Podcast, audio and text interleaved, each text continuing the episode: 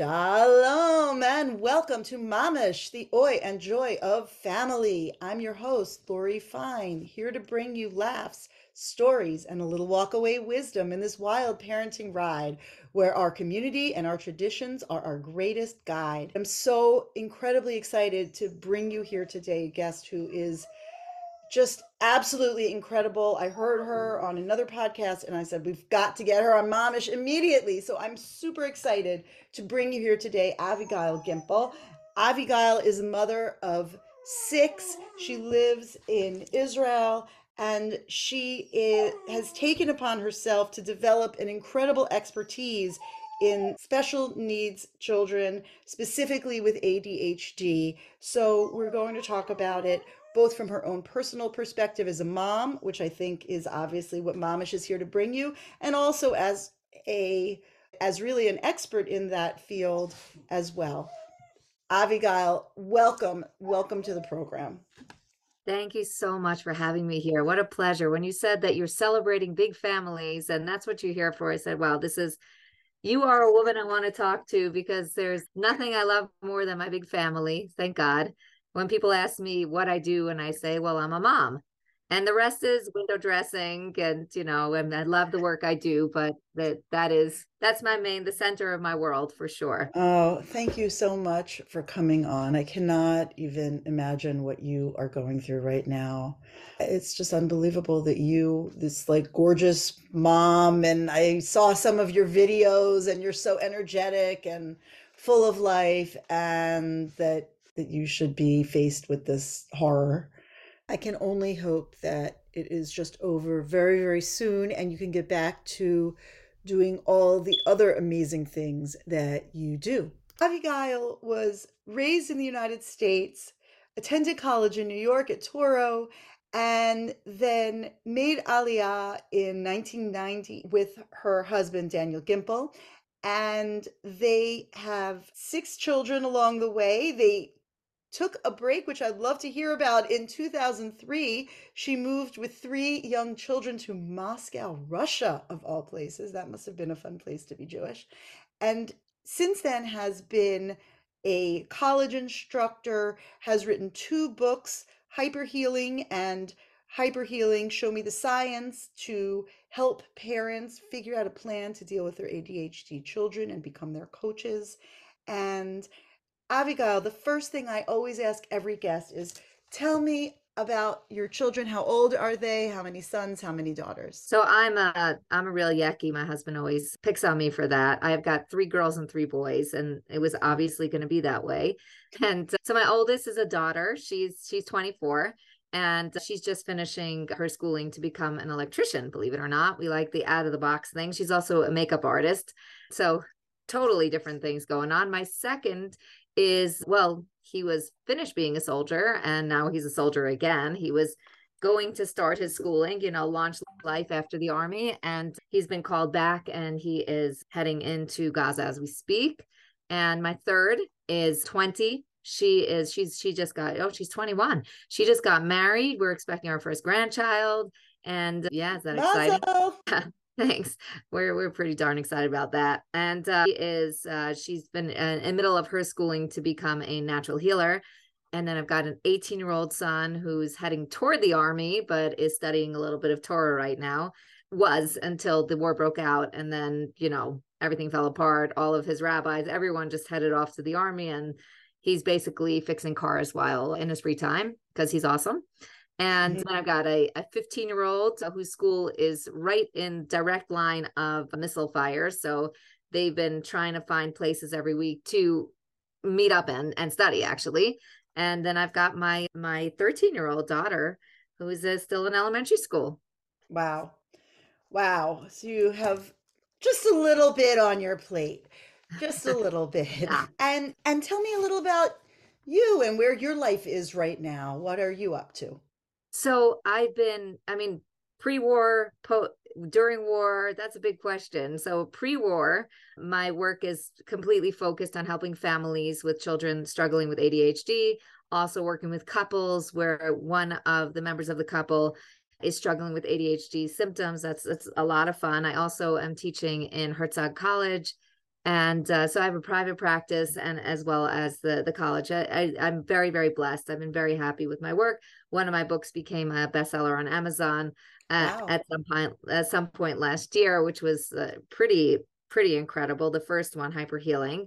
So I've been really really focused on that, and then the war broke out, and you know everything changed really overnight, and all the things that all of us here and and and Eh, there as well. I think everything that we have been passionate about, kind of we we're putting it on ice for a little bit. I am continuing to work with my clients, and and I I really enjoyed that as well. But now I've been, I've been working with the Chevra Kadisha to help uh, prepare bodies of, of our massacred sisters, mothers, aunts, grandmothers, daughters for burial. Um, that work is completed now, and I am now working very hard on getting all of the protective gear needed for our soldiers into the country, as well as organizing Frashot Chala for women and uh, tefillah groups, and you know, trying to do whatever we can to win this war without yeah. casualties.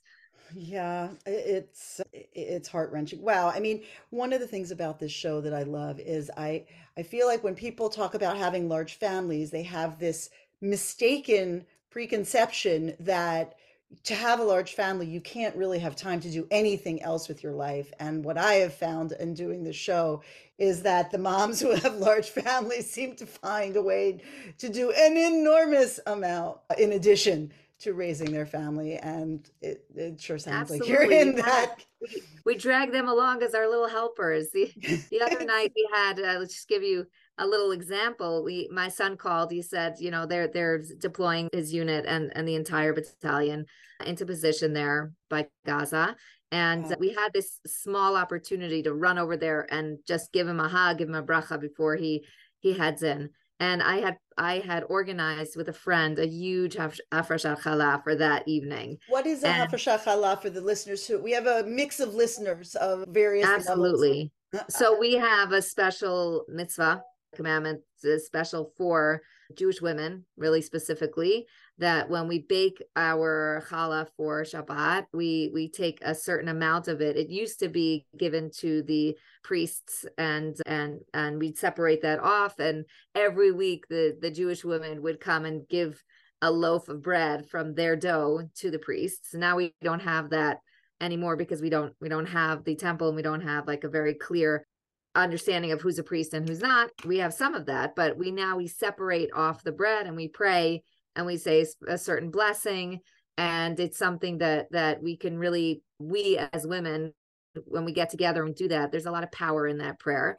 And since the war broke out many women have been getting together to bring their dough along separate that special amount for the kohen and for the priest and and say lots of prayers together sing together share uh, thoughts of from the torah portion together. It's really very very powerful and and i feel like those prayers go directly up to heaven. So i had organized wow. this entire evening and i i suddenly realized i cannot attend. I have to go see my son and give him his blessing before he goes on to the next stage of his journey. And i asked my two oldest daughters if if they would just go instead of me. And that's what it is. You have these big kids and then they go and they and they did an incredible job and they helped run the entire event. And that's how we learn to adjust with our big families. Wow. Amazing amazing.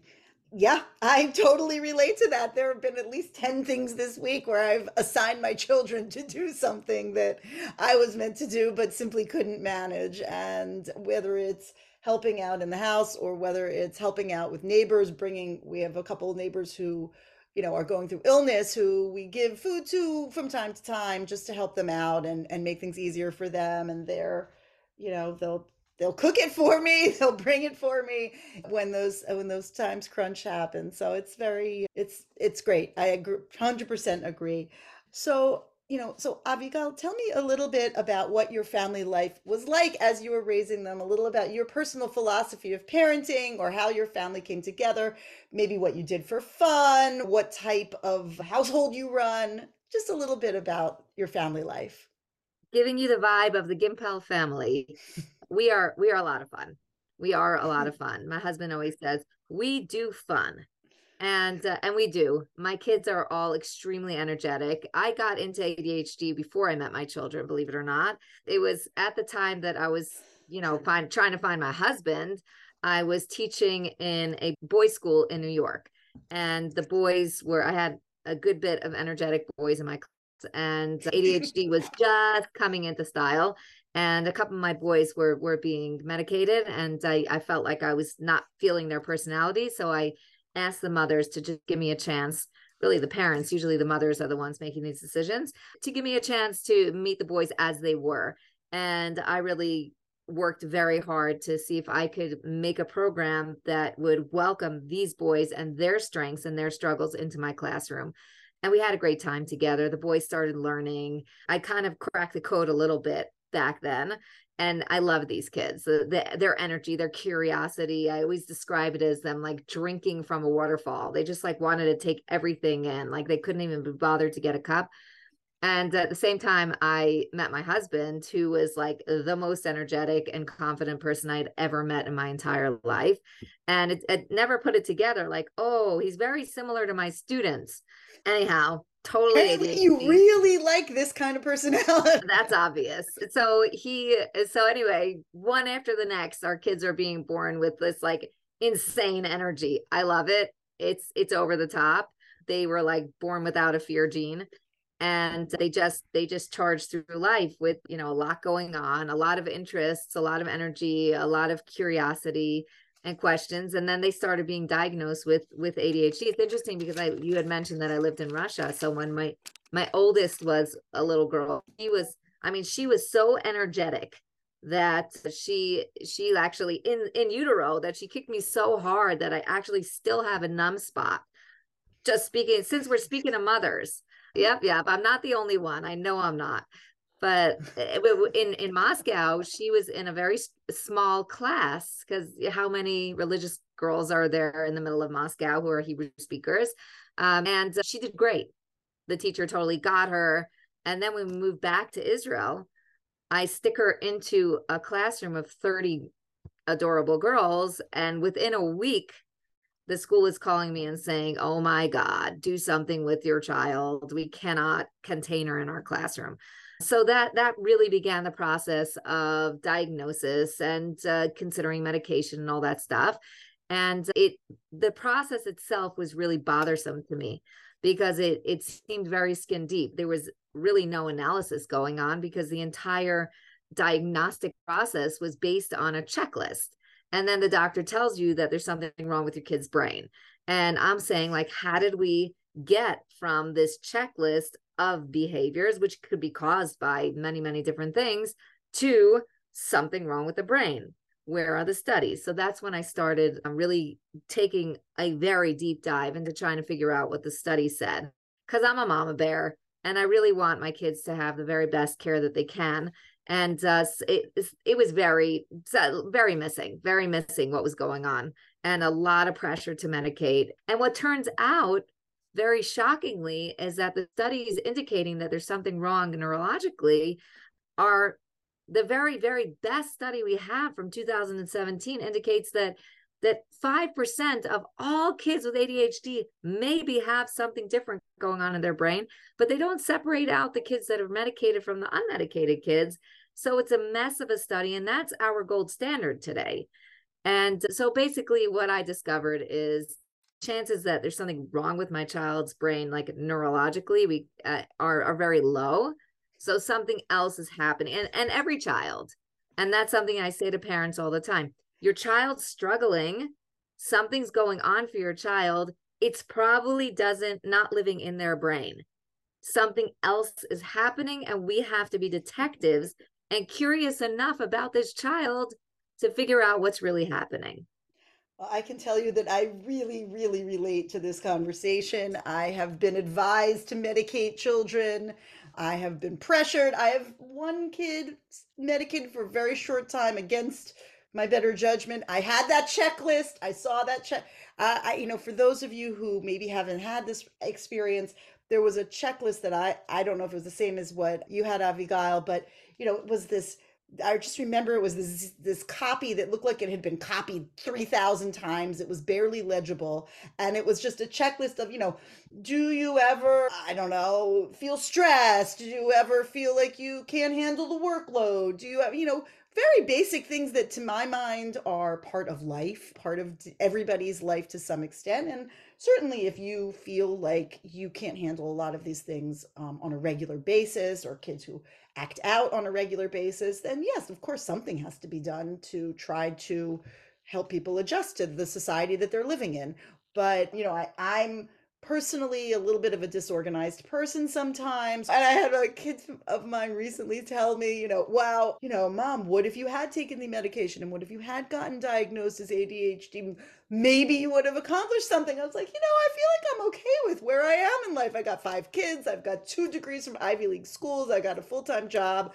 I, you know, I'm not sure how much more I would have done if I had had medication and also what would have been the price I would have paid because like you said, I think many people have seen in their own lives, whether it's with their own children or their cousins, friends, what have you, that the medication does, in many cases, kind of dull the personality. I mean, it's it's basically intended to do that so that the kids are more manageable in a large classroom, like you said. And so, you know, what is being lost along with what's being potentially gained by that. So you said you had one daughter who was who the teachers thought needed to be diagnosed with ADHD. Did you have others of your six?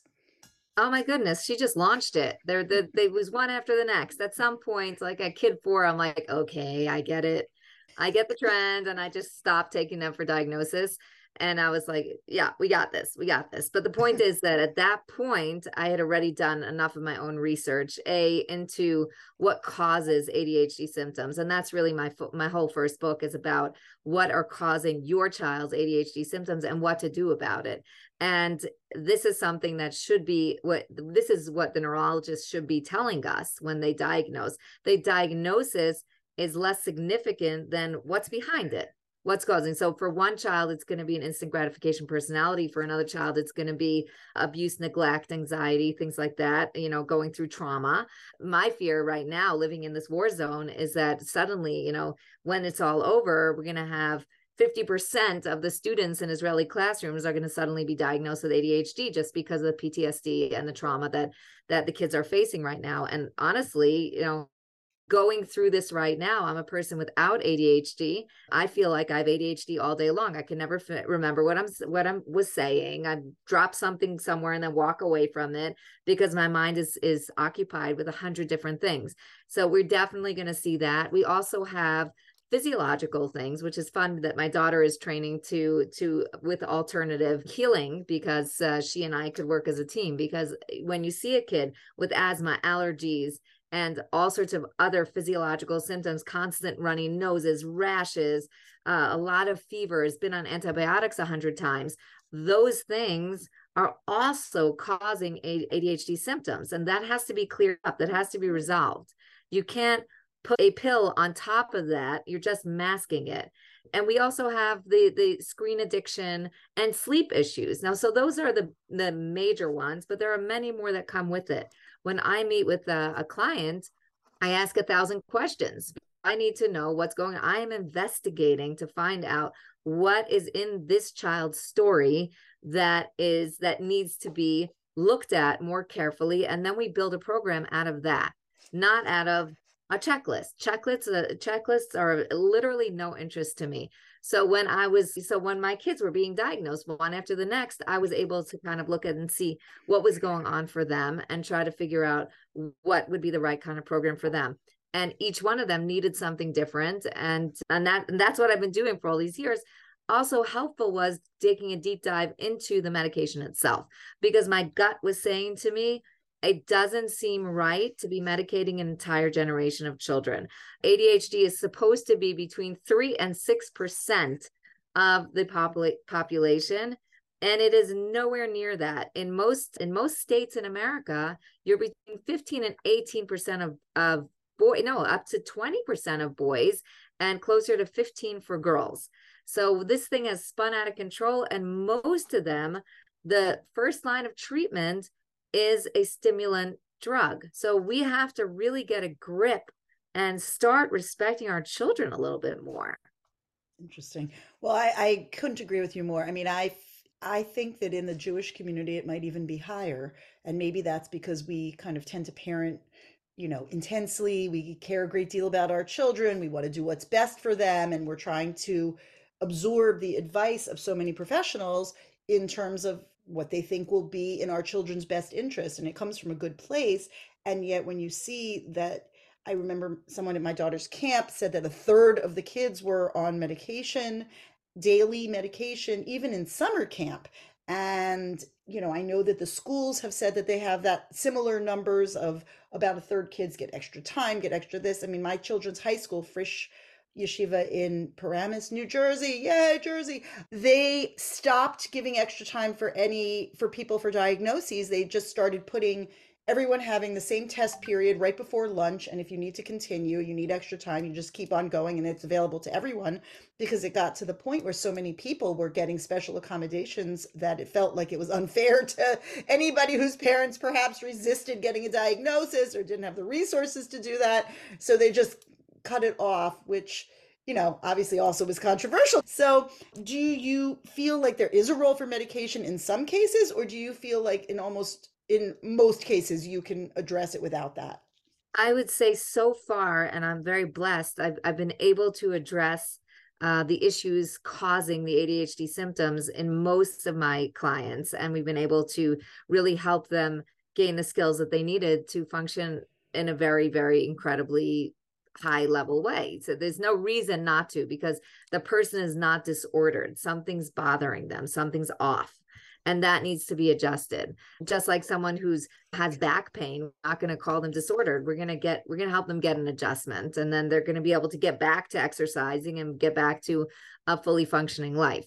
So that's the way i'm seeing it. There were cases where the child himself and usually you know it's the older boys that are in yeshiva that like have to get good grades, have to, you know, the whole Gemara, have to like very, very high achievement standards, especially here in Israel. And that would also be for kids going into Ivy Leagues and things like that in America, you know, the ones who were really pushing themselves to to be their best.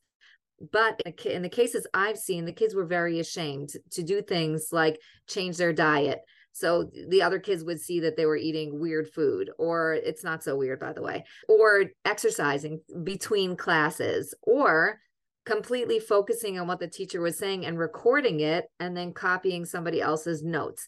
These are different ideas that have helped a lot of students and and specifics and not I wouldn't say for everybody, but for specific students, it's been a lifesaver. But for some kids, they were just too embarrassed to do it, in which case there's nowhere to turn. If you're not willing to participate in the program, it's not magic, it's hard work. And the parents have to be able to participate, and the kid has to be willing and wanting to participate. If that's the case, then the medication's not needed. One other area where I would say that I would recommend medication would be for very short term use. And interestingly, if you looked at the inserts of all of these medications, just like antibiotics and every other medication, it says do not use this medication for more than two weeks. After two weeks, consult with your doctor. So, for short term use, I would say, let's say a child, what I call bleeding. They are not making it socially, emotionally, academically. Everybody's yelling at them all the time. They are isolated and miserable. I would say, give them a little bit of boost and then immediately get started on uh, on an intervention program on, on the hyper healing program. That's that's the my program but any program as long as you're getting good high quality care uh, that that is addressing root causes instead of symptoms. That's my rule. It's got to address root causes. And uh, so if you if the child needs a little bit of a boost then there is a place for medication but in the research i've done what i've found is across the board long term use of medication always puts the child at a detriment. Always. What do you mean? Then, what kind of detriment? Well, there's all sorts of different choices here. You want the entire laundry list, right? Starts from starts from children who are, and we're talking about studies that look at kids who are medicated for over a year and then over three years. So what we're seeing is that the brain shifts, the brain, the brain chemistry shifts after a person's on medication for a year and they become dependent on the medication. So whereas they might, the kids in general, I know that because I medicated three of my children for a period of time. So I know that the kids don't like taking the medication. Absolutely not. They'd rather not. They run away, they dump it on the floor, they hope you didn't notice are kids who like to take it, but mostly the kids are not like, give me my dose.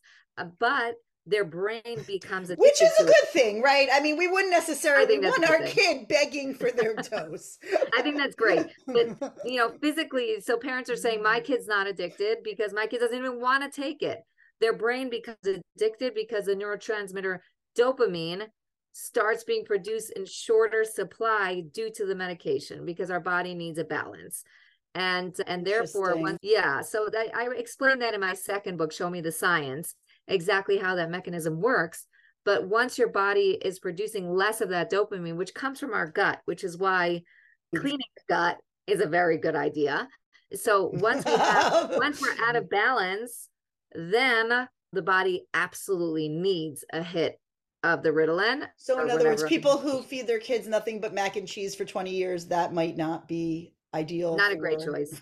not not great for the neurotransmitters. let's just say. We have, but... have a, a, little story in my family where my we had a situation where we were um, living in Washington D.C. We had our first four kids. We were living in a two bedroom apartment. It was a little crowded, and we had been looking to move, but we had never found anything we really liked. And then my husband got this offer to move to um, a different city, to move to New York area and we decided to take it and his new job was like you have to come right now.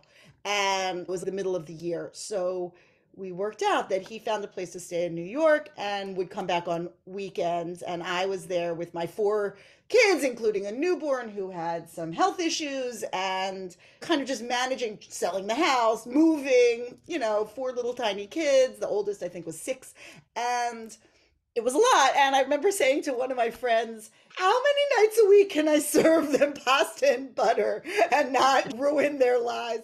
And she said, I don't know. I've been doing it every night for the last 15 years. So I guess it's it works out. But anyway, we do what we got to do. But one exactly. of the things that that I here maybe behind what you're saying but i don't think you've actually said it explicitly is i think this dependence one of the reasons why i have resisted even the diagnosis but also the the the recommended treatments for my children who people have brought this up with is that i would rather they were just imperfect their imperfect selves and learn how to adjust as best you can as your regular self without needing that without becoming dependent on a medication to get you through uh, your daily life. I think that one of the things is that I feel that the people around me don't they don't want to accept that maybe I'm not that good at X, Y, and Z. Maybe I have this strength and not that strength, and that's okay. And maybe I won't go to the Ivy League school or the best yeshiva, and that's also okay. And I think that some of the drive to medicate and to let's say overtreat in some cases can be because of that sort of feeling to be your absolute best whatever that means instead of accepting that everybody has certain strengths and weaknesses and somebody's going to be you know an electrician instead of what have you a college professor. Right and so, yeah the world would not be a very happy place if we were all college professors especially nowadays my god. But yeah definitely that's part of it we do have this obsessive need for everybody to be successful at everything even though we're not successful at everything yet we just like uh, cannot handle it when our children are not successful at everything. But that's and that's something that i work more with adults with. They get stuck in this place where they're supposed to be perfect and i'm like and who are and who told you that you're supposed to be perfect? Where did you get that from? Often it comes from uh, what i call the curses of our childhood where we're told that we are something or we're not something or we'll never be something or we'll always be something. All all of those those are toxic words and i beg and plead with all of my the parents of my small clients to eradicate those from their from their entire vocabulary that there's there, there is never that and that's the only never we can do is never say those words um, because those are curses for our children and mm. telling the child that they're disabled or that there's something wrong with them or that they could never be a certain thing. That's not true. We don't get to determine that. Only they get to determine that. What we have to do is give them every opportunity to choose their way. And therefore once they've chosen the journey that they want to take we travel alongside them and we help them with those opportunities but we don't get to determine who they are and who they're not Wow. Okay. Well, you know, maybe that's a good transition to get back to your own family. And you said you're the fun family and you have these kids who are pursuing many different directions. And what was it like to, you know, how, what do you feel about your parenting style, your husband's parenting style, and the home that you created that that led to that type of family so we have an interesting combo of I'm pretty organized and on top of the kids' schedules and extracurricular stuff and school and homework. So that was really my area. My husband is very much into we got to get out and do stuff. So every single Friday, also part of my program is everybody has to exercise. You know, even throughout the war, I, honestly think that probably going to CrossFit for me has been my saving grace just to work off the anxiety that's constantly sitting in the pit of my stomach but but we we are are exercisers and we try to eat healthy. So every single friday we've gone out on on hikes as a family. Every vacation we go out on hikes as a family. And we we also let our children lead. We let them choose where we we're going to go and then let them be the leaders of any hike that we're taking. But we like to do things together. We really enjoy sitting together and at the Shabbat table, telling stories, singing. We love to dance. I didn't love to dance. That was all my husband's contribution. And every single one of my kids is a dancer, which I, I'm so grateful for. So we we find ourselves dancing a lot. Yeah. When and you say a dancer, great. you mean like for fun or you mean they've been trained, they've got they they're so two of my girls, you? one of my daughters uh, is actually a professional dancer and uh, we chose her high school very carefully. She went to a dance performing arts high school here in Israel, um, which you can do here. Like you can specialize in that, and it's a religious high school. And she came out with a wonderful education, and her ADHD literally vanished when she went into ninth grade. And she was she was really she knows this. A lot of the stories in my book are of her. She kept she kept me busy let's just say in kind of like what's one of the things that give us a give us a taste give us a taste oh my god she i mean she would like get up in front of the classroom and like on a chair in middle of class and be like don't listen to the teacher guys. Listen to me. Like that was like not a strange thing to happen. what, what was the revolution that she was trying to lead? It was always another a new revolution. And she's still leading revolutions and she's amazing and yeah constantly constantly. She she doesn't like injustice which is very much an adhd style thing. Like she could not tolerate any kind of injustice. Any kid being picked on she would you know march out there and make sure that that didn't happen. She's really like she fills the room uh, in the best way possible. But she went to ninth grade and she's a dancer so she would dance throughout the day. She basically put her le- leotard on in the morning and she you know they would pray and then there would be a dance class and then there'd be a torah class and then there'd be another dance class and, and then math and it was and and the movement and the focus that that gave her uh, solved her adhd problem. She's still incredibly energetic and i mean uh, you give her a microphone and she i i actually invite her to every every semester to speak to my college students just for half an hour because she's so dynamic and she could talk about her ADHD process in an incredible way. And and but the dancing was was the key to her success with a lot of other things that that I, I write about in the book but that was that was a huge turning point for her. But we do we have we have a great time together and we love the energy. My neighbor next door right over there he's he's always laughing about it. they love coming over here just to hang out the neighbors. We always have an open home and uh, he says, like, you guys are the only family I know that at six in the morning are throwing a soccer ball around the front yard. And we are. and we also, you know, once a month we get the kids in the car at Was dawn. that? I don't know. He still likes us, but we, we get the kids in the car early in the morning and we go when we go pray at Maarat Machpelah. We just did that this Friday. What is Mar- Maarat HaMachpelah for our listeners? is the cave of the patriarchs and matriarchs in Hebron. Okay. So there we we pray there once a month and we go as a family and then we go out to eat afterwards and and it's it's something that my family could do because of their high energy. Wow. And so you, in other words, connect with that sort of ancient part of Judaism where our ancestors are buried once a month. Yes, we go you know the the Friday right before the the new month, the new Jewish month. We've also run marathons together. So Okay, I gotta get my kids moving. Is obvious. What's that? so we use the energy to its max. It's awesome. That's awesome. Well, I, I, that's that's incredible. I think that's a little aspirational for a lot of people, but that's like such such a beautiful way to bring your family together.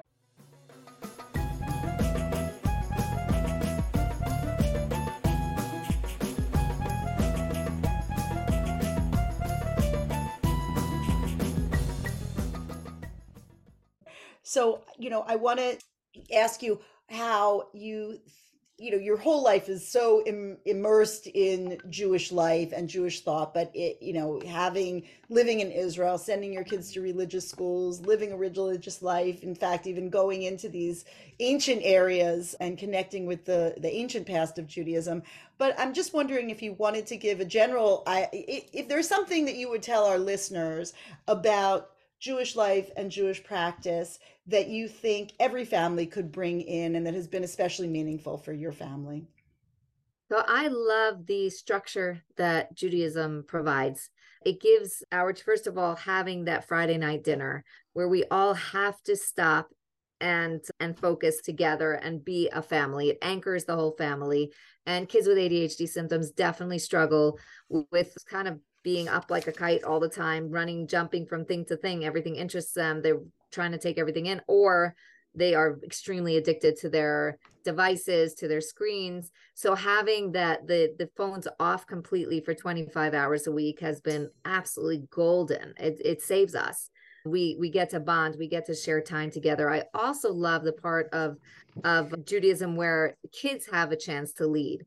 If you take your children to the synagogue and you have an extra energetic child, then then they could go ahead and go up and sing and they could lead the way and they could organize the synagogue. And there's there's a lot of roles that the children uh, can take that it's not just parent and and adult dictated but rather the children can take initiative. And that's a big big thing for these kids with with ADHD symptoms and I've been focusing more on the energetic kids but also the kids who are more of the dreamers to be able to focus them and give them a task to do that's more meaningful that's for the community uh, brings them out and really helps them focus Wow, that's beautiful.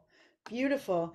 Well, you know, I know we are getting to the towards the end of the hour and I wanted to get a chance to talk about the work that you've been doing recently, not just, you know, with specifically since the war. And one of the things that really caught my attention when you were talking on the other podcast was that you you said how you communicate with your kids about what you're doing and the sensitivity that is needed to talk to our kids right now. I know that I am struggling with it, and a lot of my friends are struggling with it. We're talking to each other. What is really the right thing to do when it comes to explaining what's going on? And you, like me, have kids who are a little bit older and a little more mature, perhaps. Um, my youngest is 14. You said your youngest is 13. But even so, they're sensitive, they're they're still developing and when you are being faced with something that is so overwhelmingly evil and traumatic, and then seeing it in, in the US, we're seeing it in our own communities. We're seeing people who are acting out and doing unspeakable things even here and call and the anti-semitism that has come out and so i guess the discussion i'd love to have with you is first of all i'd like our listeners who this should be like a trigger warning. People should know that this could be difficult to listen to but i think it's very important to bear witness to what you have done and what you saw in the aftermath of of October 7th and then maybe we'll get into a little bit of a conversation about what does that mean for us as parents to introduce hard topics and deal with hard topics like this with children at a level that is appropriate and meaningful uh, but not too much for them so I guess with that, maybe tell us a little bit about your work. I know Chevra Kadisha is preparing fam is preparing the body for burial, and you had said that you've been doing this for some years and took it upon yourself to help in the aftermath of October seventh. So, why don't you tell right, us so a little about my that? the burial society in my area uh, was called upon after this horrible massacre where they they just did not have enough people to help prepare bodies for burial.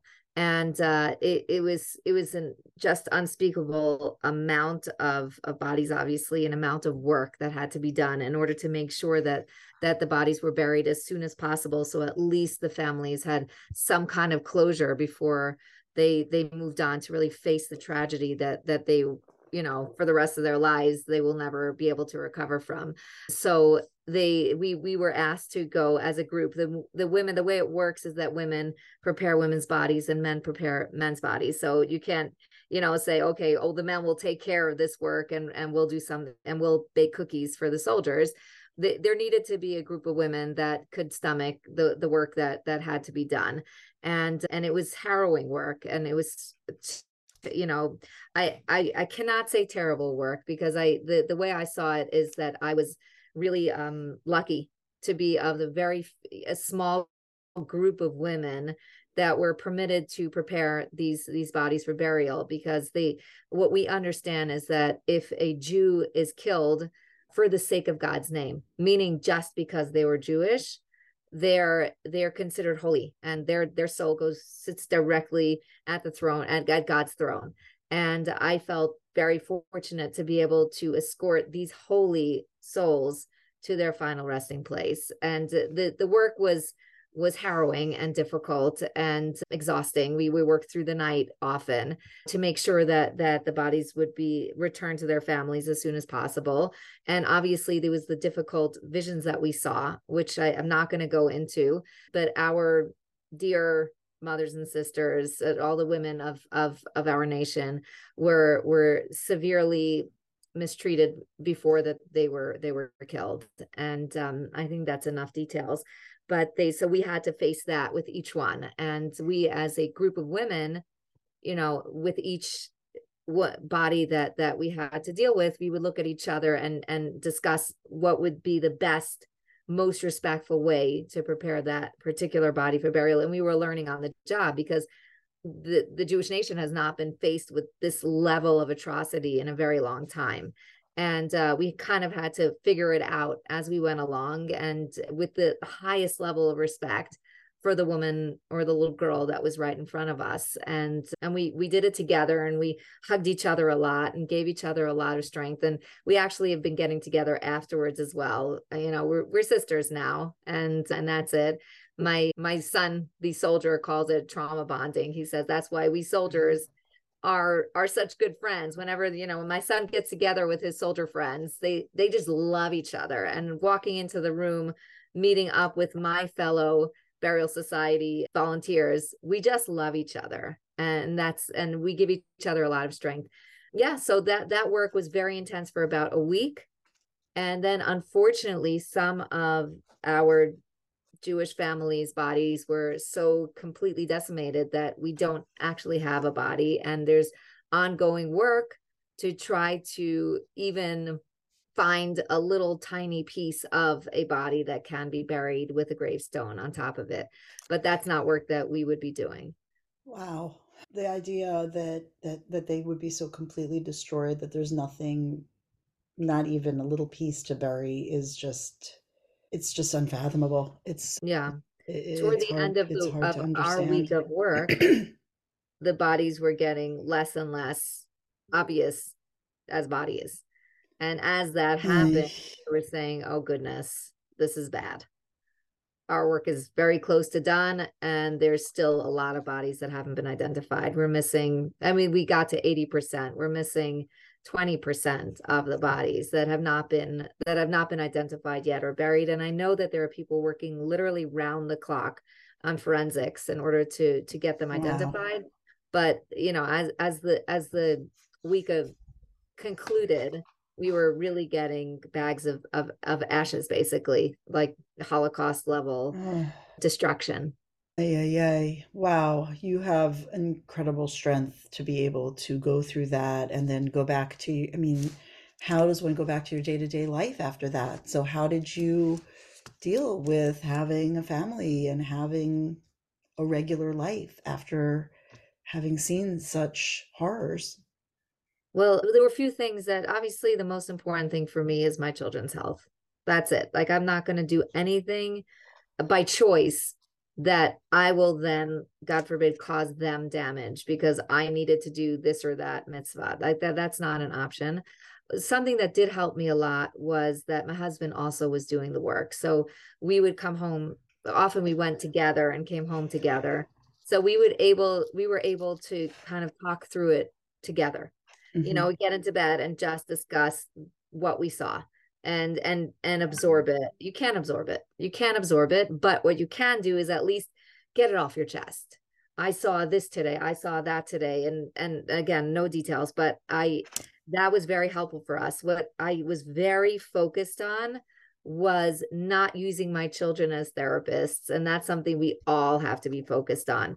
You have to find your adult people to talk to all of us and um, because it's not fair to them. And there was one point at which one of my, I think I said this to Caroline Glick, but one of my kids was fighting with another kid, and I just burst out like, "Do you know what's going on in this world? And you care about chocolate?" And I was like, "Oh my god, that was a terrible thing to say."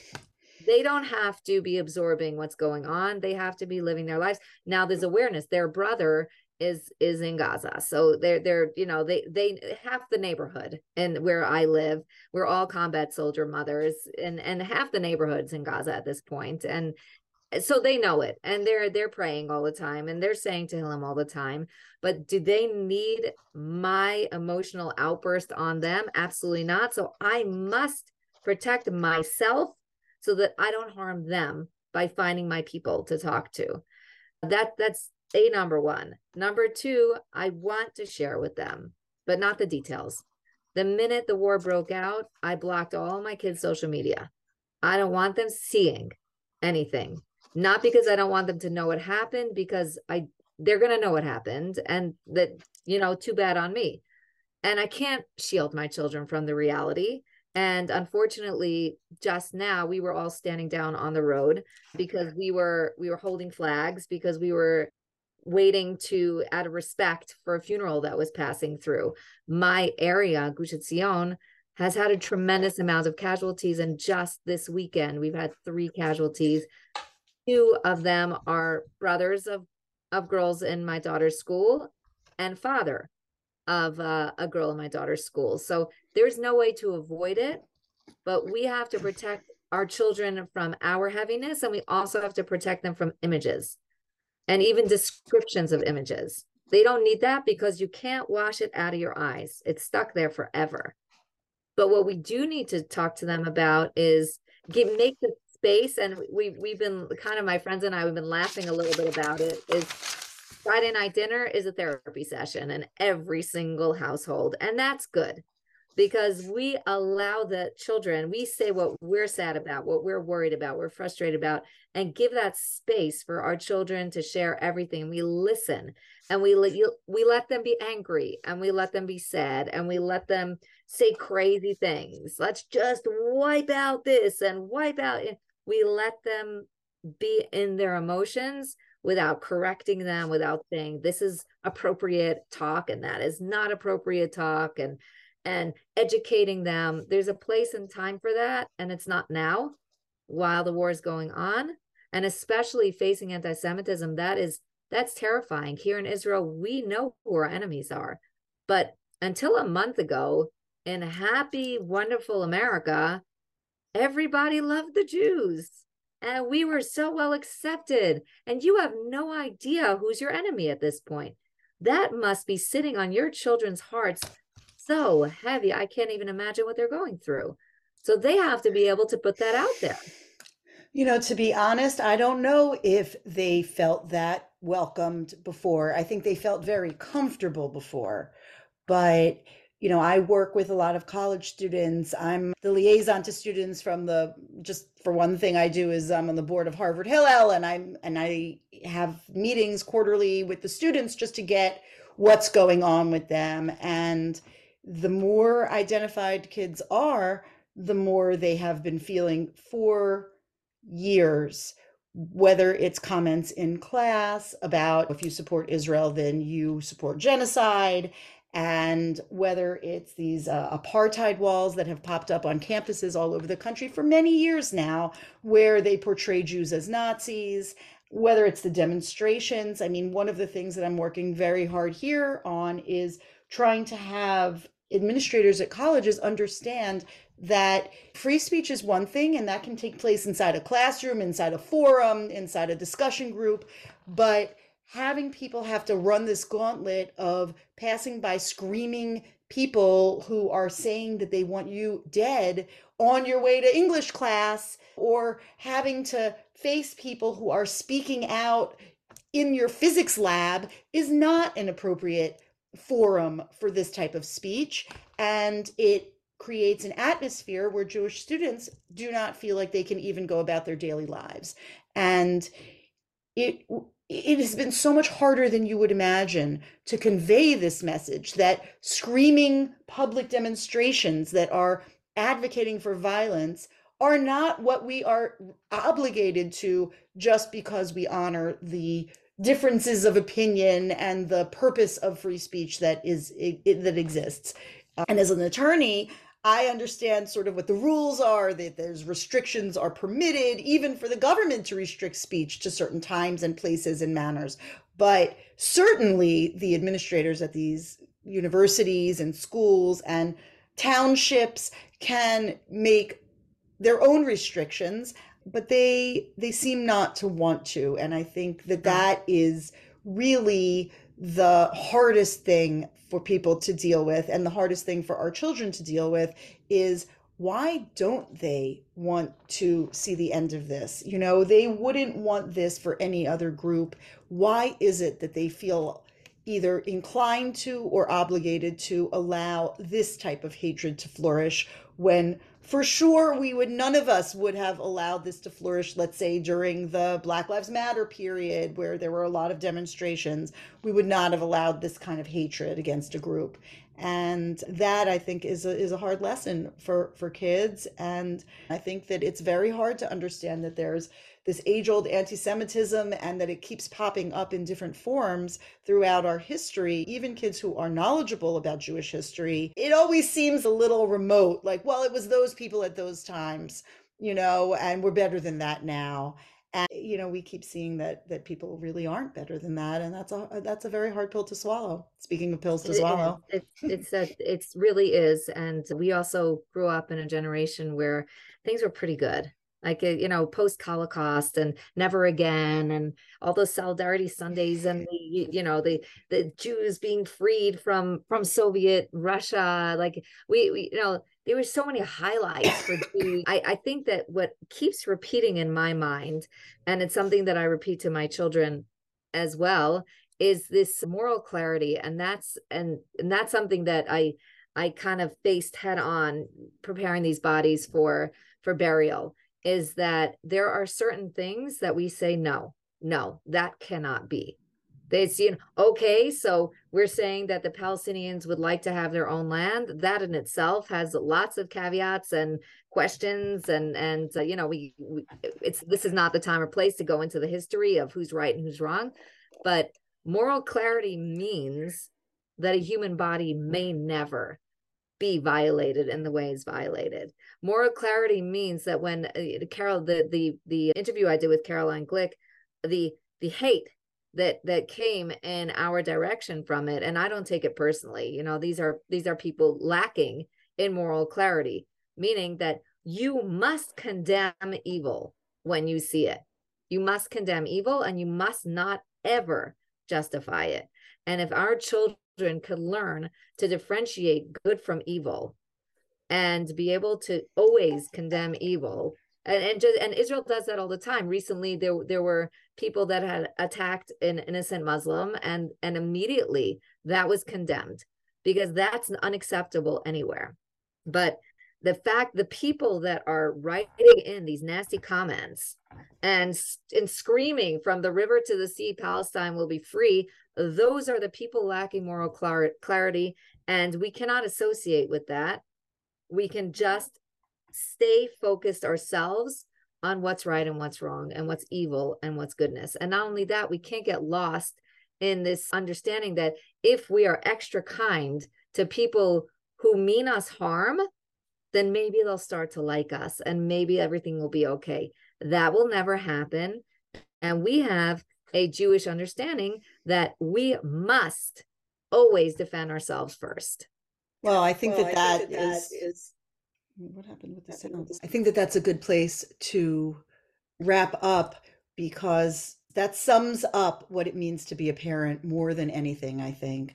It is to teach your kids how to differentiate right from wrong and how to conduct themselves in a way that has clarity and has morality and is going to strengthen the world. And I, I feel very passionate that parents and especially we mothers have an extremely important job to do and you know raising children to be good people and to be successful thank happy people who can live their lives in in a productive way is an extremely important job and i think that people don't necessarily understand that that is like a real mission that we need to undertake. And so I appreciate that you clearly have taken that mission very very seriously there, and yes. and yet not given up on any of that fun and you know that is all part of raising a healthy human being and what could be more important than creating the next generation of the world to be improving the world generation by generation. There is mamish nothing like it. So, Amen. All right. Any final lessons you'd love to convey to our listeners? Or I always give people one last shot if they want. There's something you might all have right. forgotten, but no this need. Is my, this is my um, message to all the parents out there. Have faith in your children. Your children are a healthy, amazing children who could accomplish anything. You just have to have faith in them. Look at them. Don't be nervous with all of these uh, diagnoses and people telling you from every corner that there's that there's something wrong with your child be curious see what's going on for your child ask questions and then get the right help you need but know that your child is healthy and capable and is going to surprise you when they do incredible things and uh, just embrace them all the time and love wow. them. For people who are thinking about having one other kid, a lot of people go through that. Oh, should we have another one? You know, right. what do you say to those people? I'll tell you what I say to them, and you you don't have to put it on, but what I do say to them is I've never met someone who regretted having that one extra kid, but I've met a lot of women who regretted not having that extra kid. That's my only comment on that. That's perfect. All righty. Thank you so much, right. Avigail. All Take right. care. Bye bye. Love it. Love it. Momish, nothing like that message. Everyone listening should take that to heart and believe in your children. I love it. All right, Avigail, thank you so, so much for coming on, for taking the time from, you know, it's not like you're really busy with very much, but you give such an important lesson in so many ways. And I hope that our uh, listeners will absorb it and appreciate it. And Thank you. Thank you so much for coming on. Thank you. Awesome.